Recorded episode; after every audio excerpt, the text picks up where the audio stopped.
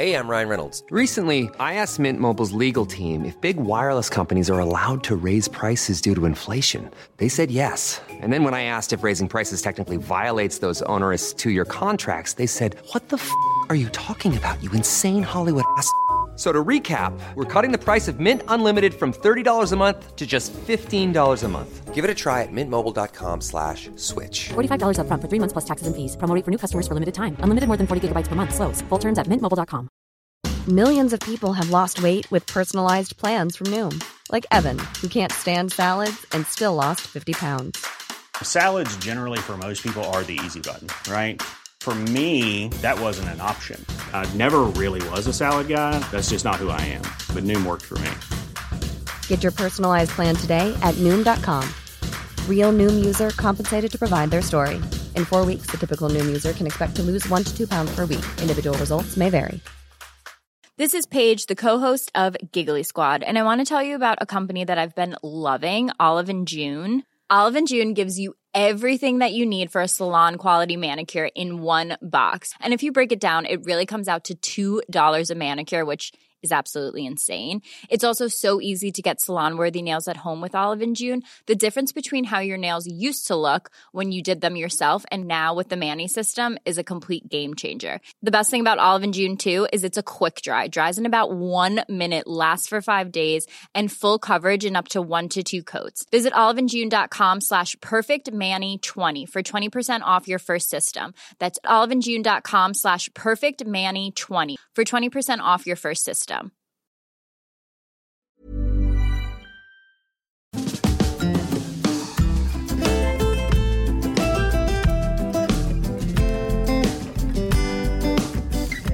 I'm Zibby Owens, and you're listening to the award-winning podcast, Moms Don't Have Time to Read Books. Please sign up for my newsletter at zibbyowens.com for updates on podcast guests and lots of live events. Today's episode has been sponsored by Coyuchi, Coyuchi. Coyuchi has been crafting the finest coastal-inspired organic bedding, sheets, towels, robes, and apparel and more for a clean, environmentally conscious home since 1991. They're trying to change the way people think about buying home textiles by providing transparency, product innovation, and practices that limit harm to the environment and the people that live in it. Their transparency is being open about the supply chain, their fibers, their chemistry, and their safeties. They're really product innovators, and they're committed to organic, regenerative, and circular initiatives with the planet and the people in mind. They see themselves as disruptors in the way textiles are made and are activists for a cleaner and safer planet. And P.S., their pajamas are amazing, and they were so kind to give us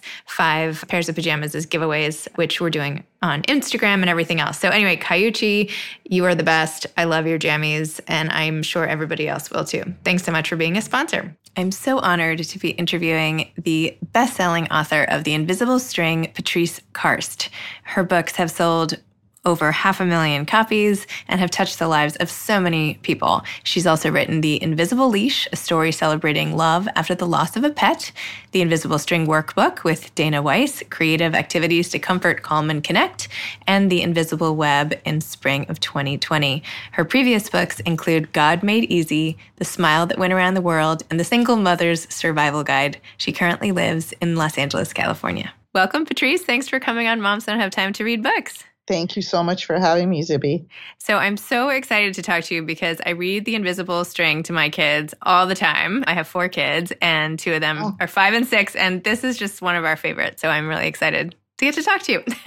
Well, I'm so happy to hear that.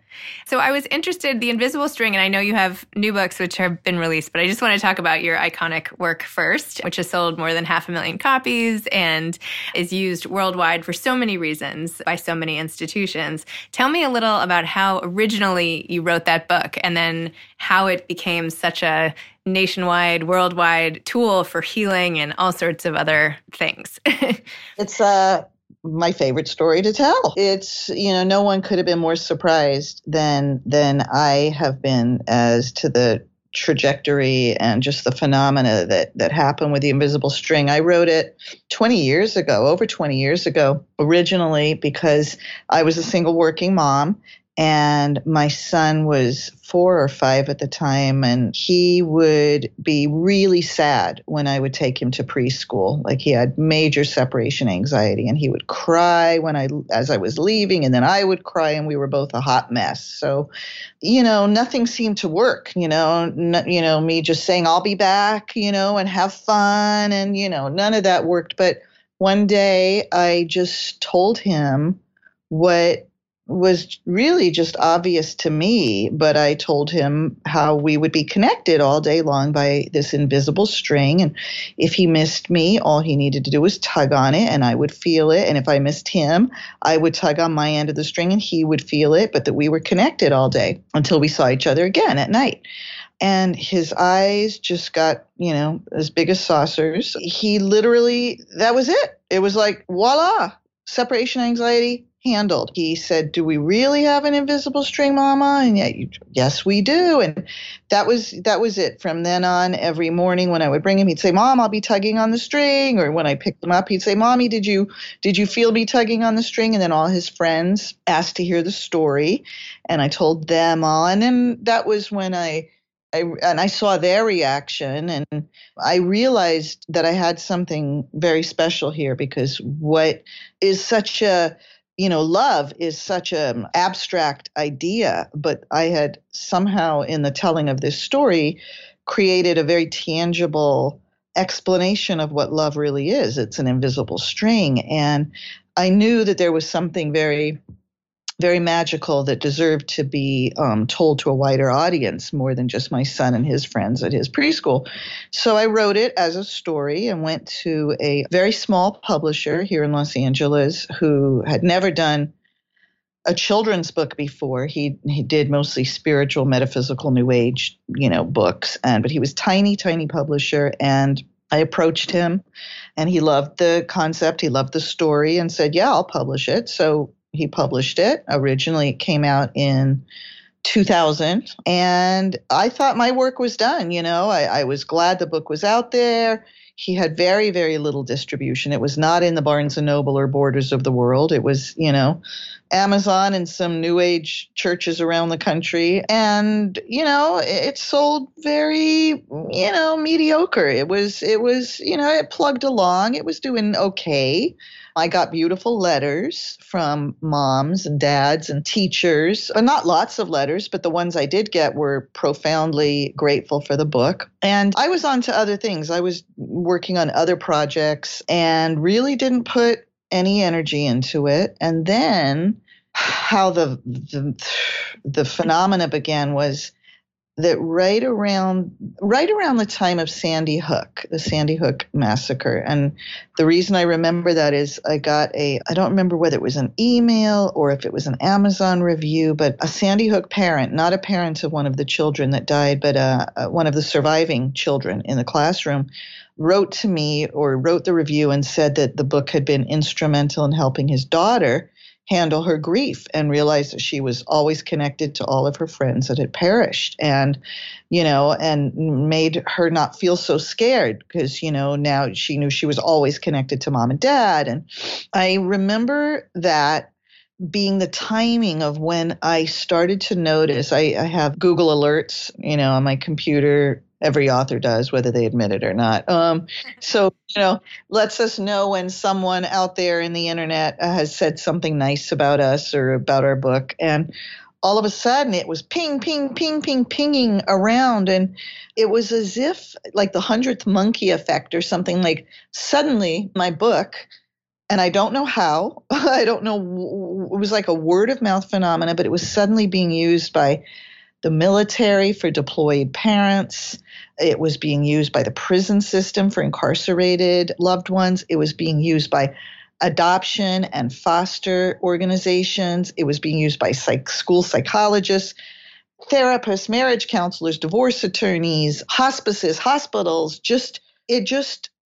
It suddenly was the go-to book for bereavement organizations, for any kind of loss, for separation anxiety, for any time a child needed to know that they were still connected. And And then the phenomena happened that adults started buying it for each other. So spouses would buy it for each other, adult children for their adult parents, and vice versa.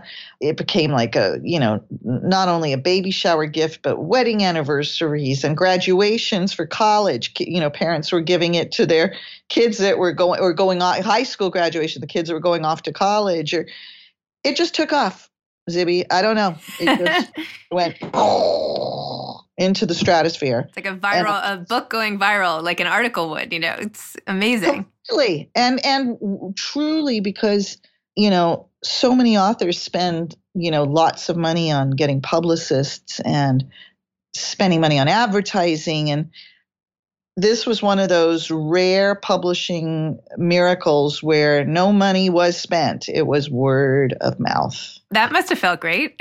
It was amazing. I still pinch myself. You know, I don't know what happened, but I just like to think that when, the message is ready, the readers will come, right? It's like when it was just meant to be. That's the only thing I can say. It was meant to be. And before you wrote it down as a story, had you done any sort of writing, or had you ever wanted to write books? Like you were a single working mom, what type of work were you doing at the time? Yes, I had written. I'd always written for love. I'd been writing journals since I was 12 years old, and poetry, and on cocktail napkins, and you name it. And I actually had, when my son was very, very young, I had written a book called God Made Easy. I woke up from a dream and saw the title. Literally just saw the title, and this little voice said, "This should be a book, go get a notebook and start writing." And I wrote it, and it was a little magical spiritual book, and it got published. And then I wrote another book called The Single Mother's Survival Guide, and it got published. So yeah, I had written some adult books, but never in a million years. Writing a children's book was the furthest thing from, my radar. And yet that's really what I'm known for now is my kids' books. It's funny because one of my kids had really bad separation anxiety. And I think as a parent, there's almost nothing you won't try to make your kids feel better. I remember I tried like stuffing a lunchbox full of little notes that she could take out and read when she was at school. I invented this like invisible cloak of bravery she would wear. And you just try. You just and you never know what's going to stick and what isn't going to stick. And you seem to have found the thing that sticks for everybody, which is such a gift, really, to the world. It's amazing. Thank you. Yeah, I'm blown away and very, very grateful. And it's funny you bring up the invisible cloak, because that's actually, I've been making a little list of other invisible books besides the ones that I've already written that I want to write, and the invisible cloak is one of them. No way. Oh my gosh. Yeah. Well, there you go. Well, we had a whole thing because in her school for a little while, there was a window. This is what happens when I don't sleep. By the way, I can't remember words. Anyway, a window, and she would walk up the steps inside the school, and I would be outside the school, and we could wave, and she would do this little motion of tying it around, and I would do the tying motion back, and then she would go up, and I would walk away. You. Anyway, so put that in the book somewhere, that little. I will. I'll give you credit. No, okay, great. Zibby and her daughter. Yeah, exactly. Wow, well, that's really nice. So how did it feel to you as this was taking off and you were going about your day-to-day life with your son and everything, and you watched the success and the book take off? Did you start doing a ton of appearances? Like, were you along for the ride? It sounds like you just sat back and watched. I really did just kind of sit back and watch, and I started to get so many emails all the time from caregivers and children and grandparents. I mean, it became, it's very humbling. It's a very humbling experience, and because it's the number one book for death and dying for children, a lot of the letters that I would get were profoundly painful letters, ultimately beautiful because the book had helped the family, but lots of parents writing to me that had lost children, and the book had helped the siblings. And, there was one story, I'll never forget this one, where they wrote to me and told me that, I don't want to start crying, but their 17-year-old had passed away, and they put the invisible string in the casket with him. Yeah, I know. I shouldn't have even brought it up, but my point is, you know, a lot of the letters I get are very lighthearted. They're, you know, I don't want to say that they're all very heavy because a lot of them are very lighthearted, you know, very sweet. Like one mom wrote that when her son, when he drove off to go to college, she, you know, she was crying and she came back in and went to turn on her computer. And as she lifted up the, you know, the lid, he had left a piece of string, you know, a little tiny piece of string with a little note saying, "Don't forget, Mom." And, you know, so, I mean, I get beautiful, beautiful letters. And, you know, ironically, I struggle with feelings of loneliness. You know, I had a rough childhood, and, you know, they say that you write or you teach that which you most need yourself. And it's really true, because I, you know, I get sad a lot. And that's when I just remember, I remember my own book, you know, and that, yeah, you know, there really is an invisible string. It's real. And it's been a wondrous experience. It truly has. Can you say any more about your childhood? Now I'm interested in knowing what happened, but you don't have to if you don't want to share it. No, it's fine. I was born in England, and I had, my parents were both mentally ill, and I had a mentally ill brother. So I was sort of like the normal, you know, one in a very, very odd family. And there was a lot of emotional abuse, you know, God bless them. They're, my parents are both deceased now, but they did the best they could, but they were both Holocaust, you know, not survivors, first generation, but their parents had been, and my father had found his. Hey, I'm Ryan Reynolds. Recently, I asked Mint Mobile's legal team if big wireless companies are allowed to raise prices due to inflation. They said yes. And then when I asked if raising prices technically violates those onerous 2-year contracts, they said, "What the f*** are you talking about, you insane Hollywood ass!" So to recap, we're cutting the price of Mint Unlimited from $30 a month to just $15 a month. Give it a try at mintmobile.com/switch. $45 up front for 3 months plus taxes and fees. Promo rate for new customers for limited time. Unlimited more than 40 gigabytes per month. Slows full terms at mintmobile.com. Hey, everyone. I've been on the go recently. Phoenix, Kansas City, Chicago. If you're like me and have a home but aren't always at home, you have an Airbnb. Hosting your home or a spare room is a very practical side hustle. If you live in a big game town, you can Airbnb your place for fans to stay in. Your home might be worth more than you think. Find out how much at airbnb.com/host. Hey, grown-ups. The Cat in the Hat cast is a new podcast from Wondery, perfect for the whole family. Join the Cat in the Hat and your favorite Dr. Seuss characters as they get whisked away on a new adventure every week.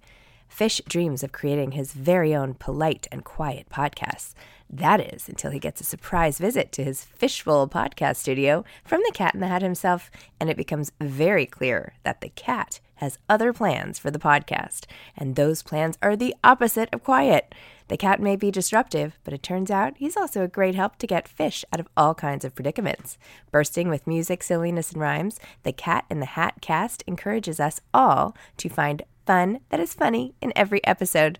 So sing along to new favorite songs, try your luck at Titanic tongue twisters, have some fun with wondrous wordplay, and most importantly, bring your family along for all of the adventures in the Cat in the Hat cast. Follow the Cat in the Hat cast on the Wondery app or wherever you get your podcasts. You can listen to the Cat in the Hat cast ad-free right now by joining Wondery Plus in the Wondery app or Wondery Kids Plus in Apple Podcasts.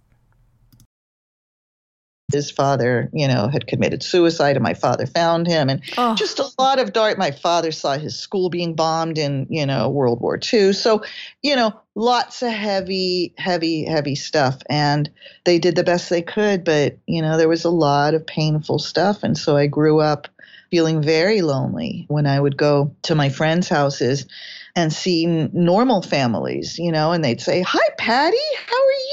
You know, and very happy, jolly. There wasn't a lot of joy in my upbringing. So it's just sort of ironic that I would become this best-selling children's author with a book about love, because it certainly wasn't modeled to me. You know, love was something that I learned all by myself. And so I'm pretty proud of myself for that I was somehow able to take, you know, that pain and still manage to bring so much joy to the world, as you said. And you know, I don't take that lightly at all. It's a miracle. Wow. How did you bring yourself out of the depths of that, you know, of the worst moments for you? How did you get through it? Like, how did you go from, did you leave home and go to college and then you found other families? Like, when was there a turning? I left home at 16, out of there, you know, went and got an apartment with a friend and never really looked back. I think I moved back when I was 21 for a few months when I was totally out of money at one point. But my spiritual path, I've been on a spiritual path ever since being a little girl in England. I think because of the fact that I was not raised in a family where all my needs were being met, I had to source out another parent. So my parent was God. My parent was spirit, was the source of all things. And I, you know, used to look up at the stars at night and talk to the stars and talk to God. And so God really became my surrogate parent, and my love of God. When I say God, I don't mean a Christian or any particular religion's God. And when I wrote God Made Easy, I say God is, you know, fill in the blank with any name you want, the source, the force, almighty, infinite intelligence, you know, something bigger than me, big dad, you know, divine mother, heavenly father, whatever name you want to call him, her, it. So I would say my spiritual path, and I had a really big sense of humor. And I think that humor, like I was, you know, class clown in high school, and I did stand-up comedy for a while in San Francisco when I lived there, you know, just open mics and stuff like that. But I've always been a funny girl. And so I would say, yeah, humor and faith in a higher power is what helped me. And compassion for my parents, because they really did the best they could with what they had. Wow. So it's such a role model attitude towards that, really is. I mean, it's inspiring the way you were able to find a way to deal with all of that, honestly. And now you have The Invisible Leash, a story celebrating love after the loss of a pet, with an invisible string workbook, creative activities to comfort, calm, and connect. And then The Invisible Web is coming out. Yes. Right? So you have just so much in the hopper here. Tell me, and I know you have a dog, because I know our scheduling this interview was about when the dogs had dog hair or something, which I thought was awesome. Yeah, exactly. So, you know, a lot of people have used the invisible string for a death of a pet. But I got a lot of letters from parents asking if I could please write a book specifically for the loss of an animal. And so I did. And luckily, Little Brown, my fabulous publisher, loved it and bought it. And interestingly, sadly, and ironically, when I was finishing the book, my doggie, my 14-year-old wiener dog, Coco, died. Aww. I had to put her down. She was, you know, old and very sick. And let me tell you, I read my own book over and over and over to bring me comfort. And Little Brown was so fabulous. They let me put a picture of Coco in the book and a dedication to her. So she lives on. And now I have a new wiener dog named Luna. And Luna is 10 months old now and the new love of my life.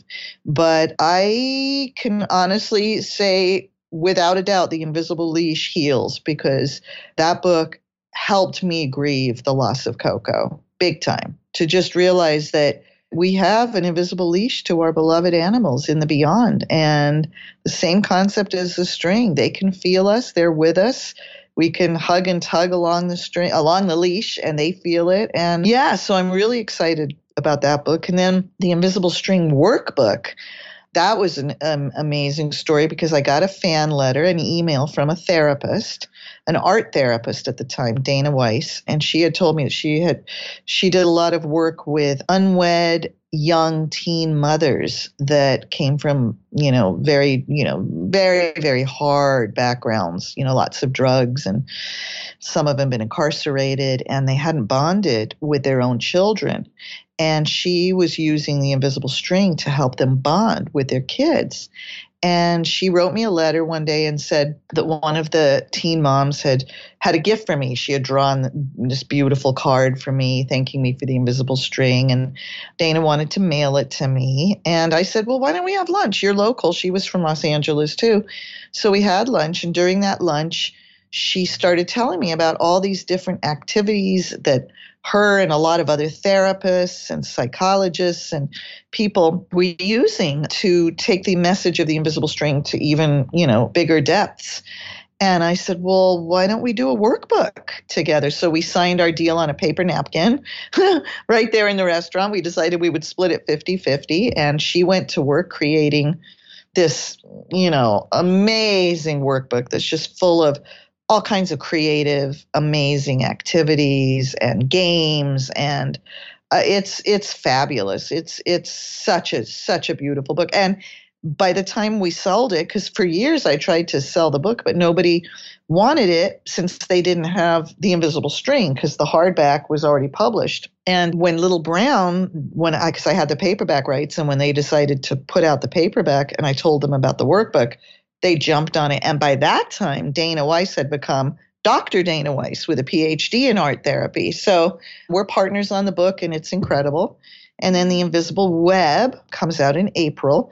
And that's the book that's about our universal connection. That's when, you know, all the children of the world realize that, you know, we're all connected by invisible strings, and we realize we're really living in a web, an invisible web of love. I call it the real World Wide Web, you know, the real one. And so that's exciting. That's coming out in April. And then the last one in the series so far, please God, there will be more. There's always room for more love and books about love and invisible books. But I have a board book for babies coming out in December called You Are Never Alone.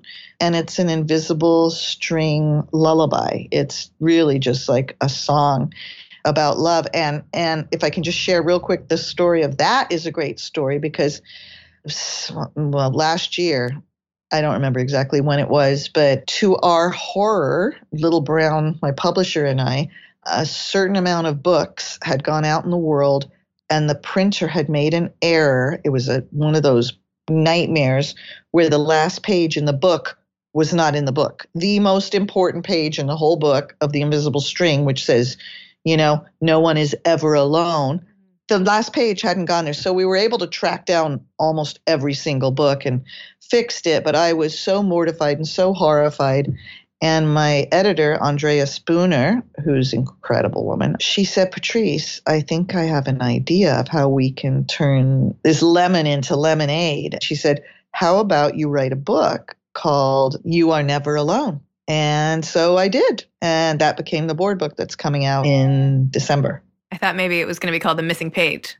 No, but actually you're making me think that when I get to the point of the book where I start writing little thing, maybe I'll tell that story of how that book came to be. You should. That would be a great story. You could also do one where people write their own last page. Oh. You know? Like, I love that. Yeah. Yeah, what a great idea. Yeah, you just call me when you need ideas and I'll, you know. Zibby, amazing. I will. I'm just kidding. Wow, well, you have a lot in the hopper. This is so exciting. I mean, amazing. Do you have any aspirations off the page in any way? Like, do you want to get out there and be a spokesperson, or are you happy with, like, your day-to-day life now? Or I'm just curious. You know, I would like to. I love doing public speaking and I love doing school visits and things. My great hope now, and I just got a new agent, William Morris Endeavor.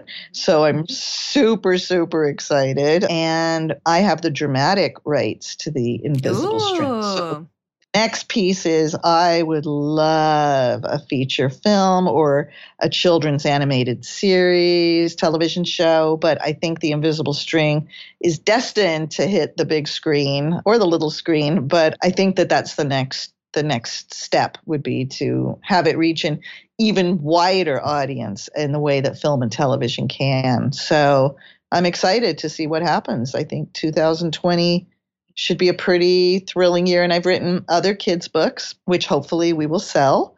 And they're not so much invisible books, but, you know, all of my work really has the same theme. It's love, it's connection, it's oneness.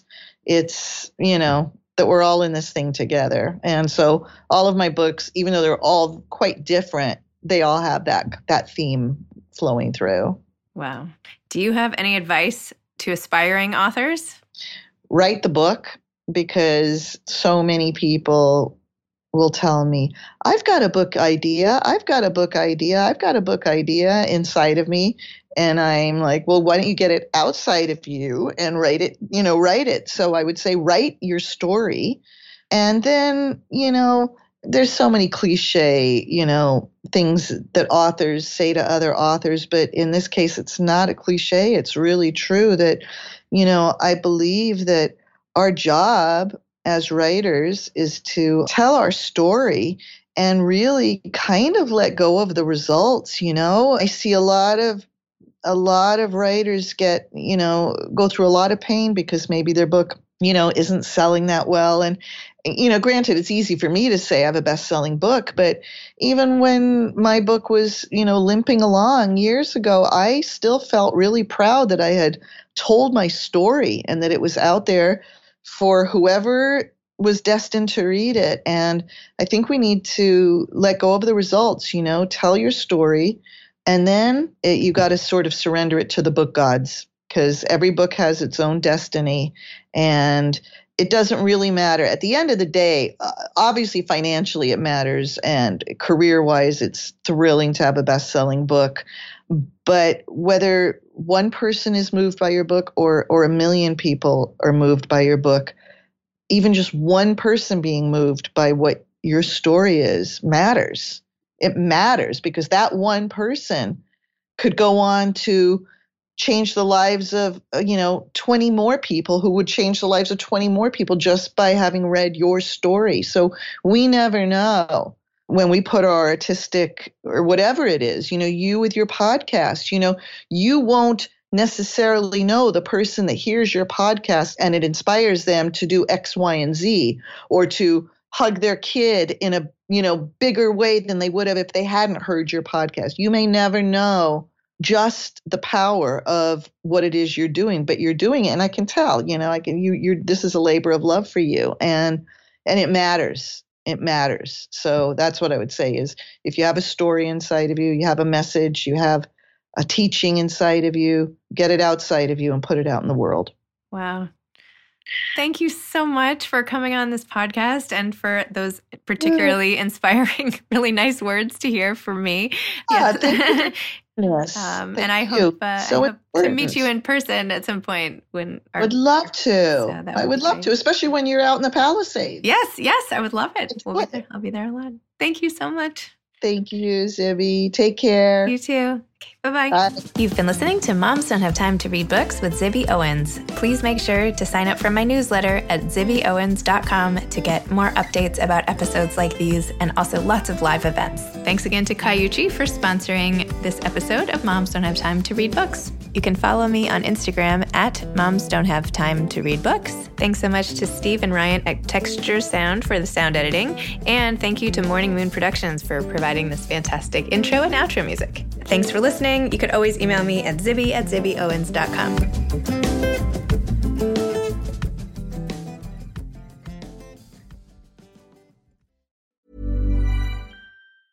Hi, I'm Dori Shafrir. And I'm Kate Spencer. And we are the hosts of Forever 35. And today, we're talking about Club Med, the best all-inclusive getaway for families. Today, Club Med has nearly 70 resorts worldwide, from beachside resorts in the Caribbean and Mexico, to magical locations in the Maldives and Morocco, to ski resorts in the mountains from Canada to the Alps. Between their all-inclusive family programming, wellness offerings, land and water sports, and their French heritage-inspired food and drink offerings, Club Med is the best way to elevate your family getaway, no matter which location you're at. To learn more, visit clubmed.us. Pulling up to Mickey D's just for drinks?